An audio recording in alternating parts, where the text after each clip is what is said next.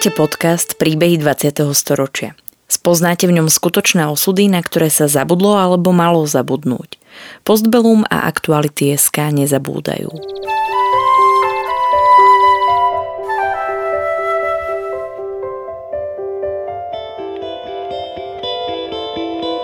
Vďaka konkrétnym príbehom sa dozviete, akým osudovým dilemám museli naši rodičia, starí rodičia, prarodičia čeliť.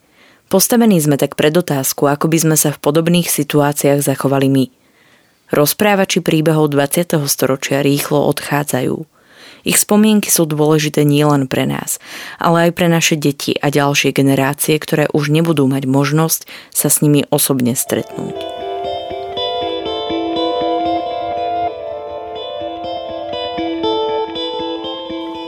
Ladislav Čarný je meno, ktoré v našej spoločnosti rezonuje.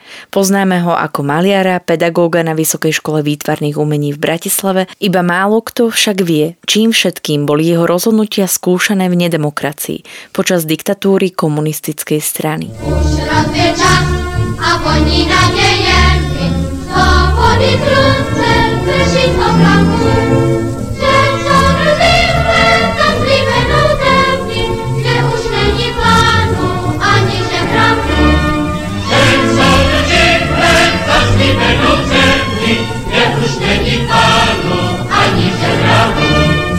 Narodil sa na štedrý deň v roku 1949 v Žiline.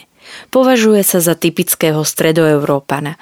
Jeden jeho starý otec bol spišský Nemec, jeho manželka pochádzala zo Sedmohradska zo šľachtického rodu. Starí rodičia z druhej strany boli z Liptova. Z rodiny si celý život nesie kresťanské založenie. Na detstvo spomína ako na harmonické obdobie. Ja si na tú dobu spomínam, že ako malý chlapec, ktorý veľmi rád kreslil, tak som v kuchyni na zaparenom okne, keď mama varila, kreslil prokurátora. Lebo prokurátor bol pre mňa taká tajomná bytosť, kde občas mama musela ísť na výsluchy, keď otec bol vyšetrovaný a keď sa vrátila, povedala, že bola u prokurátora. Napriek tomu, ale nebolo to pre mňa obdobie stresu, i keď som si uvedomoval a prežíval to, že keď som začal chodiť do školy, to bolo obdobie kolektivizácie, kde sme museli nacvičovať programy pre družstevníkov. A obdobie, v ktorom bol samozrejme tlak, aby som nechodil na náboženstvo, a pociťovali to aj spolužiaci. Uvedomoval som si tieto tlaky, ale to domáce prostredie, ktoré bolo harmonické, aspoň z môjho pohľadu dieťaťa, pôsobilo, že som to detstvo na tú svoju formáciu prežíval celku v pokoji.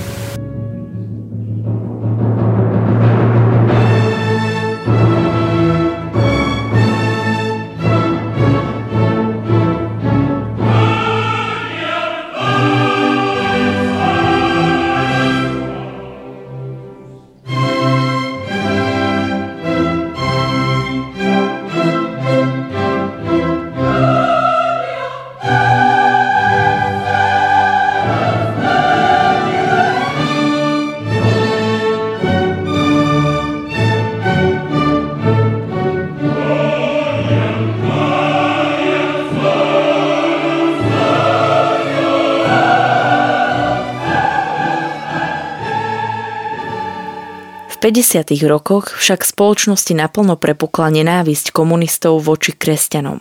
Ešte počas druhej svetovej vojny v slovenskom štáte chorvátsky jezuita Tomislav Kolakovič organizoval podzemné združenie Rodina.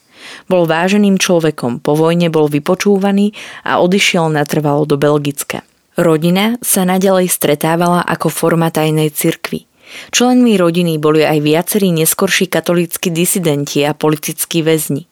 Aj otec Ladislava Čarného bol zatknutý v kauze katolícka akcia. Pre nedostatok dôkazov ho však odsúdili za to, že svojmu príbuznému, kňazovi Ladislavovi Hanusovi, do úkrytu v drevenici na Kisuckých kopaniciach pomáhal donášať lieky. Otec si odpíkal približne jednoročný trest v Ružomberskej väznici.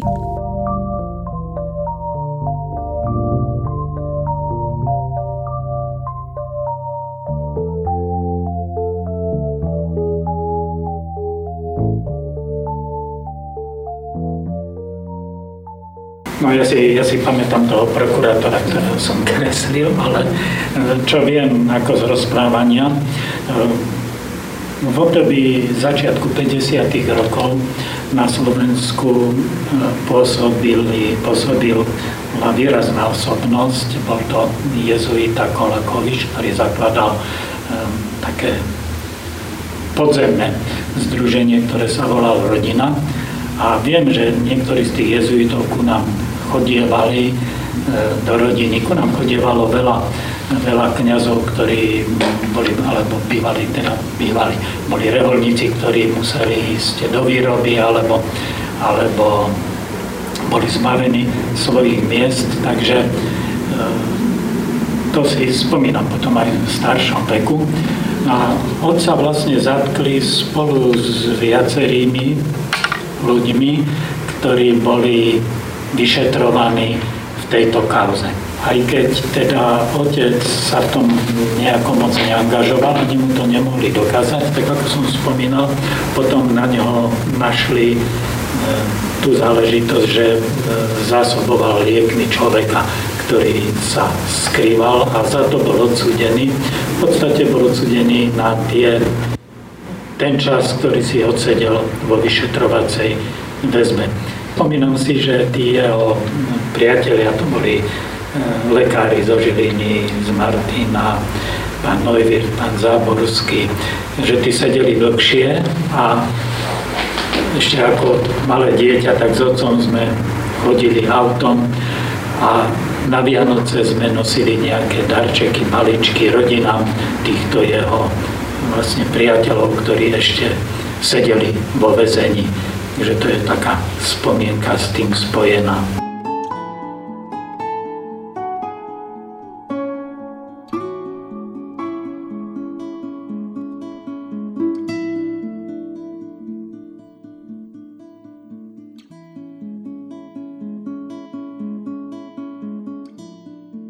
Otec Ladislava Čarného bol správcom lekárne v Žiline, kde žili. Vlastnil však aj lekáreň v Trenčíne – tu im komunisti znárodnili. Spomínam si, že celý čas komunizmu a reálneho socializmu sme mali na povale za, zacínovanú skrinku, kde mal doklady od lekárne, že keď by sa to raz otočilo, mne sa to ako mladému človeku zdalo veľmi nepravdepodobné, ale bola to taká pikantnosť pre mňa, že on tam má doklady od tej lekárne, kedysi stratil. No, paradoxne, po 90. roku lekáreň sa nemohla mu vrátiť, lebo fyzicky nejestvovala, bola zvalená. A ani otec sa toho nedožil, i keď tento moment by som mu bol veľmi prial.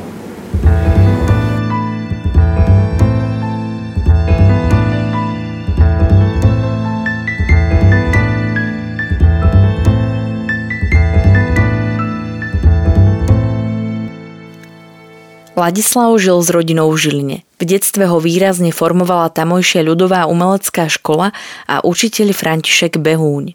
Často chodívali maľovať do prírody. Zapájal sa do súťaží a výstav detskej kresby a maľby. To ho výrazne motivovalo. S kamarátmi sa odmala hrávali na výtvarníkov.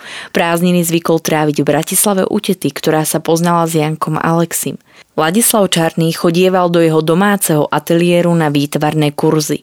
Aj doma ho veľmi podporovali vo výbere umeleckej profesie.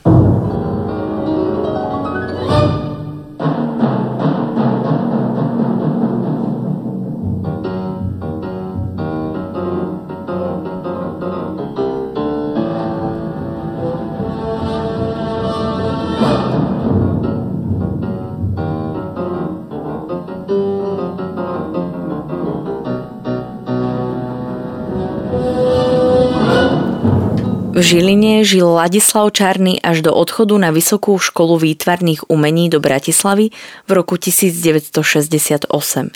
Vpád vojsk Varšavskej zmluvy v auguste 68 Ladislava výrazne poznamenali. Prší a venku se setmělo, tato noc nebude krátká,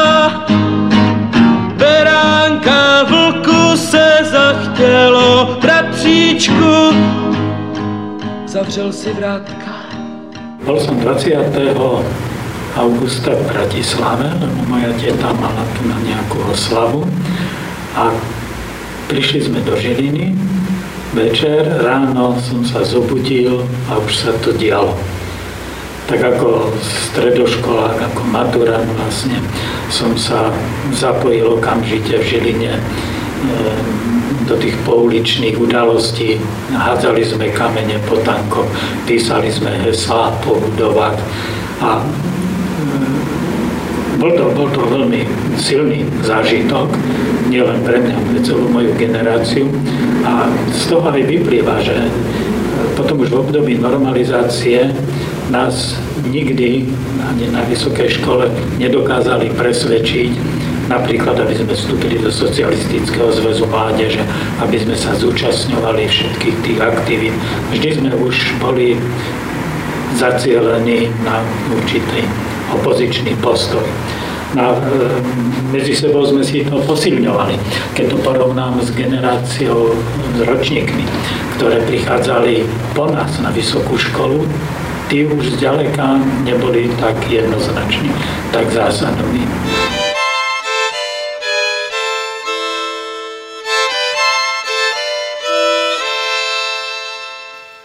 Prvom ročníku ešte Ladislava vyučoval filozof Milan Šimečka. Toho zo školy vyhodili aj s ďalšími pedagógmi, napríklad spolu s Trizuliakom, Hložníkom, Cíglerom. Nahrádzali ich kádrové rezervy z podnetu ústredného výboru komunistickej strany. Študenti sa ich chceli zastať, ale pedagógovia ich odrádzali od podpisových akcií.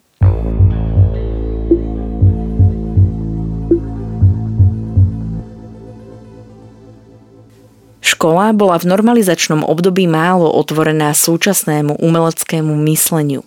Ladislav sa však veľa dozvedel o umení cez priateľa Alexa Mlinarčíka a pri profesorovi Matejkovi, ktorý organizoval stretnutia vo svojom ateliéri. Nemal tradičnú pedagogickú metódu, neterorizoval, bol liberálny, nechával priestor na samostatný rast. Práve u neho vyrástli zaujímaví výtvarníci ako Rudo Sikora, Desider Todd, Daniel Fischer, Igor Minárik a ďalší, ktorí potom tvorili enklávu alternatívnej tvorby. Množstvo podnetov mal od priateľov, napríklad jeho spolubývajúci Laky, ktorý bol neskôr mozog zo skupenia Laky Filko Zavarský, ho inšpiroval ako priekopník postkonceptuálneho umenia. Ako čerství absolventi posílali svoje práce na výstavy, ale neboli akceptovaní. Mnohých neprijali do zväzu výtvarníkov. Kto nebol členom zväzu, nemohol ani prezentovať diela. Logicky teda hľadali únikové cesty tvorby. Dôvodom neprijatia mladých umelcov bolo to, že ich tvorba nebola v súlade so straníckými očakávaniami.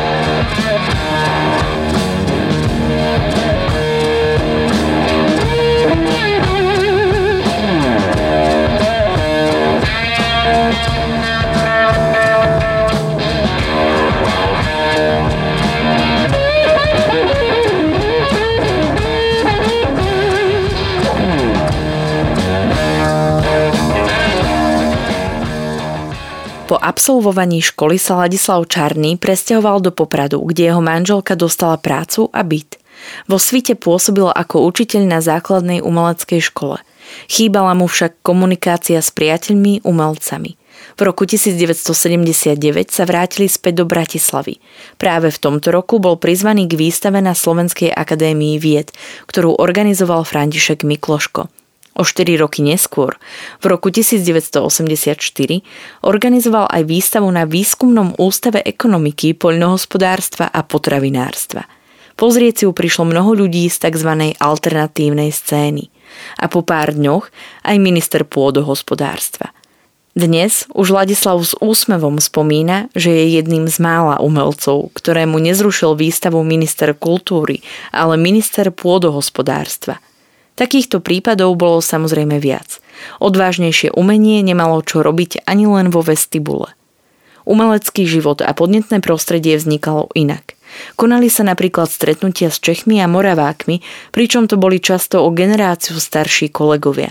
Slováci chodívali do pražských ateliérov a Česi na návštevy do Bratislavy. Čiže tá výmena bola naozaj skoro by som povedal takéto privátnej báze, ktorá bola už sledovaná štátnou bezpečnosťou. Oni e, išli po týchto stopách, boli sme predvolávaní na februárku alebo alebo na zväz výtvarných umelcov aj ako nečlenovia zväzu. Oni boli povinní nás, nás vyšetriť e, pri niektorých kauzách.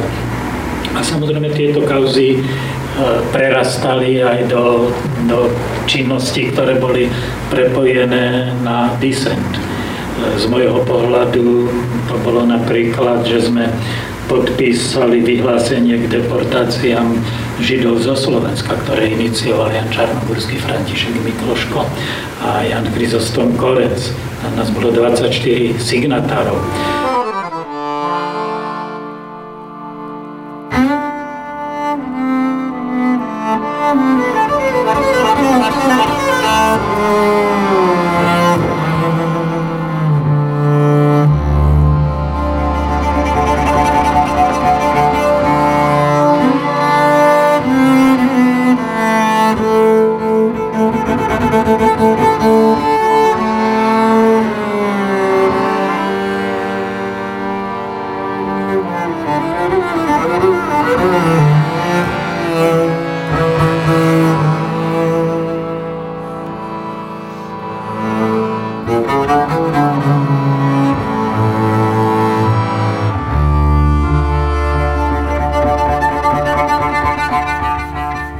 Ladislav Čarný bol celý čas v kontakte aj s podzemnou církvou. My sme si robili také stretnutia, alebo Valer Zavarský.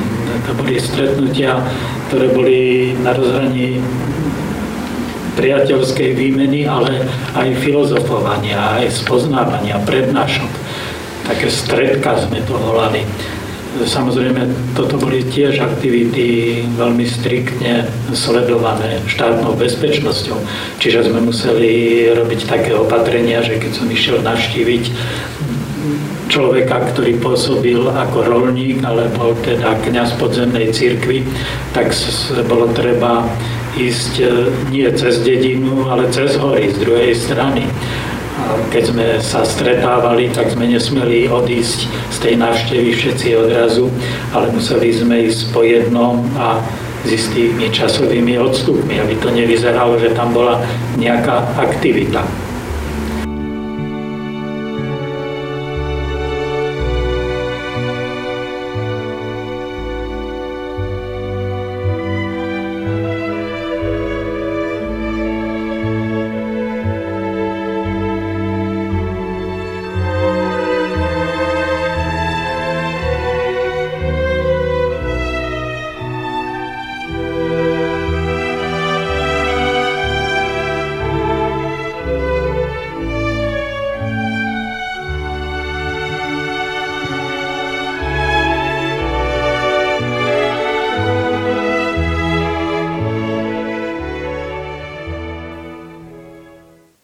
Koncu 80. rokov však už bolo cítiť zmeny. Miroslav Cipár ako nestraník bol v roku 1989 zvolený za predsedu Zväzu výtvarných umelcov. Chcel prijať aj dovtedy proskribovaných umelcov a otvoriť im dvere k výstavám a sebarealizácii. Cipár predstavoval akoby perestrojkový prístup. Keď 19. novembra 89 som mal telefonát od Lubomíra Longavera, ktorý bol vlastne iniciátorom stretnutia u Mira Cipára v jeho ateliéri po tých udalostiach pražských samozrejme, že na toto musíme zareagovať. No a stretli sme sa tam, teda okrem Ongavera, Cipára, Lubomír Feldek, Daniel Fischer, Peter Horváth, Martin Holly, filmár Jozef Jankovič, Vladimír Kompánek, Karol Lacko, Rudosi Korája. E, prečo Cipara. Cipar bol v e, období 89. roku zvolený za predsedu jednej z organizácií zväzu zväzu výtvarných umelcov. To bolo také znamenie uvoľňovania, takéto perestrojkové. A Miro Cipar naozaj už razil tú tendenciu, že aby sa do zväzu dostali aj umelci, ktorí boli proskribovaní. Znamenalo to isté, istú spoločenskú akceptáciu, samozrejme otvorené dvere k istému typu výstav a tak ďalej. No, čiže Minocipar predstavoval nejaké to inštitucionálne zastrešenie a brali sme ho teda ako veľmi pozitívne, aj bolo veľmi pozitívne. Ale čo je dôležité, na tomto stretnutí, v diskuzii, e, slovo dalo slovo a vznikla taká iniciatíva, však stretníme sa v umeleckej besede. Z hodou okolností v umeleckej besede mal svoju výstavu, to bolo tiež už takým znamením uvoľňovania, e, Rudo Sikora, a akože tam vystavoval, mal aj kľúčiky, takže tú umeleckú besedu mohol, mohol otvoriť, e, kedy chcel. No, keď sme išli do umeleckej besedy, ja som si myslel, že tam budú budú tanky, že tam bude, budú ľudové milície a podobne. Ale nestalo sa to. A to je to pamätné stretnutie, kde sa začala formovať verejnosť proti násiliu a patrí to teda do slovenskej histórie ako významný moment, lebo podstate Slovensko vystúpilo pomerne samostatne nezávisle od tvorby občianského fóra Samozrejme, to bol len začiatok, prvý impuls. Väčšina z nás do politiky ale ísť nechcela aktívnej. Ladislav Čarný je však aj výrazným aktérom revolúcie na Vysokej škole výtvarných umení. Začiatkom decembra e, prišli študenti Vysokej školy výtvarných umení poprosiť e, umeleckú verejnosť, aby podporila na škole. A že sú v situácii, kedy pedagógovia ich chcú vlastne vylúčiť zo školy, respektíve sa hovorilo aj o tom, že bola požiadavka, aby ľudové milície na Vysokej škole výtvarných umení, Vysokej škole muzických umení zakročili. No, tu nám by sme mali asi spomenúť, ale tam som nebol priamy účastník, že to študentské hnutie vlastne aj v Bratislave e, už kvasilo aj v tých týždňoch pred 17. novembrom a bolo to najmä teda v tých kruhoch Vysoká škola výtvarne hudobných umení, tam bolo, tam bolo centrum, Vysoká škola výtvarných umení, ale pripájala sa aj filozofická fakulta a ďalšie, najmä humanitné smery. E, medzi študentov do klubu, to bolo v suteréne Vysokej školy výtvarných umení, boli na diskuzie pozývaní výtvarníci alternatívnej scény Rudo Sikora, Daniel Fischer, Jozef Jankovič. To boli študentské aktivity, že ich pozývali. A študenti sa začali organizovať a urobili anketu obľúbenosti pedagógov. Tá anketa bola zavesená na takom dlhom páse papiera na Viezdoslavovom námestí v budove VŽVU na tom schodišti z horného poschodia až dole. Na troch horných priečkách sa umiestnila Ludmila Peterajová, Albin Brunovský a Karol Ondrejčka. To boli pre študentov akceptovateľní pedagógovia. Tí ostatní postupne teda boli stále, mali nižšiu akceptovateľnosť. Samozrejme to vedeniu školy vadilo a proti študentom sa postavilo. No títo študenti prišli na aktív a žiadali, aby bola vytvorená nejaká podporná skupina, do ktorej študenti navrhovali tých troch pedagógov, čiže pána Brunovského, pani Petrajovú, pána Ondrejčku. A tento aktív spomedzi seba hlasovaním zvolil ešte ďalších kolegov. Bola to Jana Geržová, Marian Mudroch, Karol Pichler, Dušan Valocký, Emil Venkol a Ladislav Čárny. No tak som sa ocitol v dianí na škole, ktoré si myslím pre ďalší vývoj bolo veľmi dôležité. My sme prišli ako taká nátlaková skupina, samozrejme mali sme tam tých troch kolegov, čiže začali sme zasadať v ich kabinetoch a začali sme diskutovať my plus zástupcovia študentov, ktorí sa striedali, ale bolo ich viacero, dalo by sa spomenúť možno aj nejakých 10 mien sme diskutovali o tom, že čo so školou, ako by sa mala škola transformovať. A postupne v krátkom čase, v priebehu nejakého týždňa, dvoch sa tieto diskuzie vyvinuli tak, že sme dospeli k záveru, že škola sa musí zásadne transformovať na jednu aktuálnu, modernú umeleckú školu.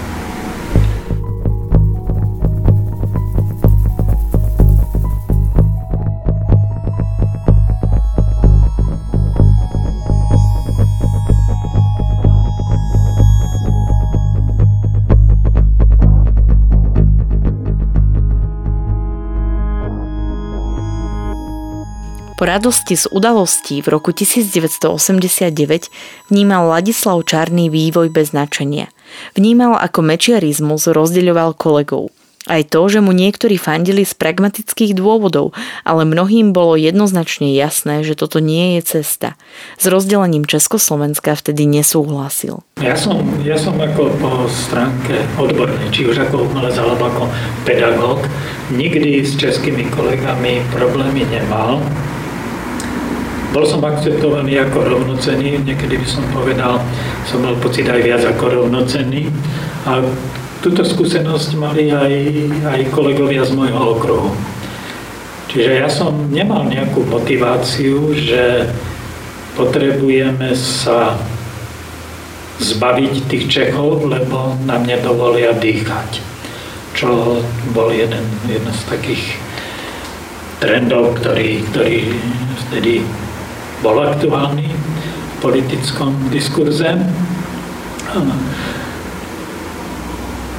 S odstupom času rozumiem tomu rozdielnemu politickému vývoju, ktorý by bol, možno prebehol tak či tak. A musím hodnotiť e, tú našu samostatnosť ako pozitívnu ale vtedy by som, keby bolo bývalo referendum, bol by som agitoval za to zostať v tom väčšom celku. Že ten väčší celok má pre nás, e, predstavuje kultúrne zázemie, ktoré je stabilnejšie. Ladislav Čarný spätne vidí, že je to úžasný príbeh, čo sme prežili. Že tie nacionalistické tendencie prirodzene odhnili, hoci aj dnes máme extrémistické smery v politike. Ale je tu nádej. Výdobytky v školstve, kultúre, ekonomike, všetko má aj svoje slabé stránky, ale Ladislav Čarný verí, že tie silné prevažujú nad ohrozeniami. Tie treba pomenovať, stavať sa im a riešiť. To je problematika kríz, ktorá tu bude a potrebujeme ju pozitívne riešiť.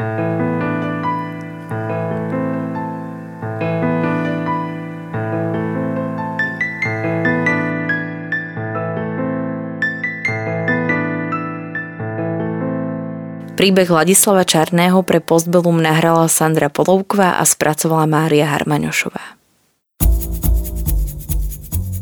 Príbehy 20. storočia v postbelom zaznamenávame, aby sme o ne neprišli, aj keď to už s nami ich rozprávači nebudú. Aby sme nezabudli na hrôzy, ktorým boli vystavení. História dnes býva často spochybňovaná a pre mnohých je neznáma.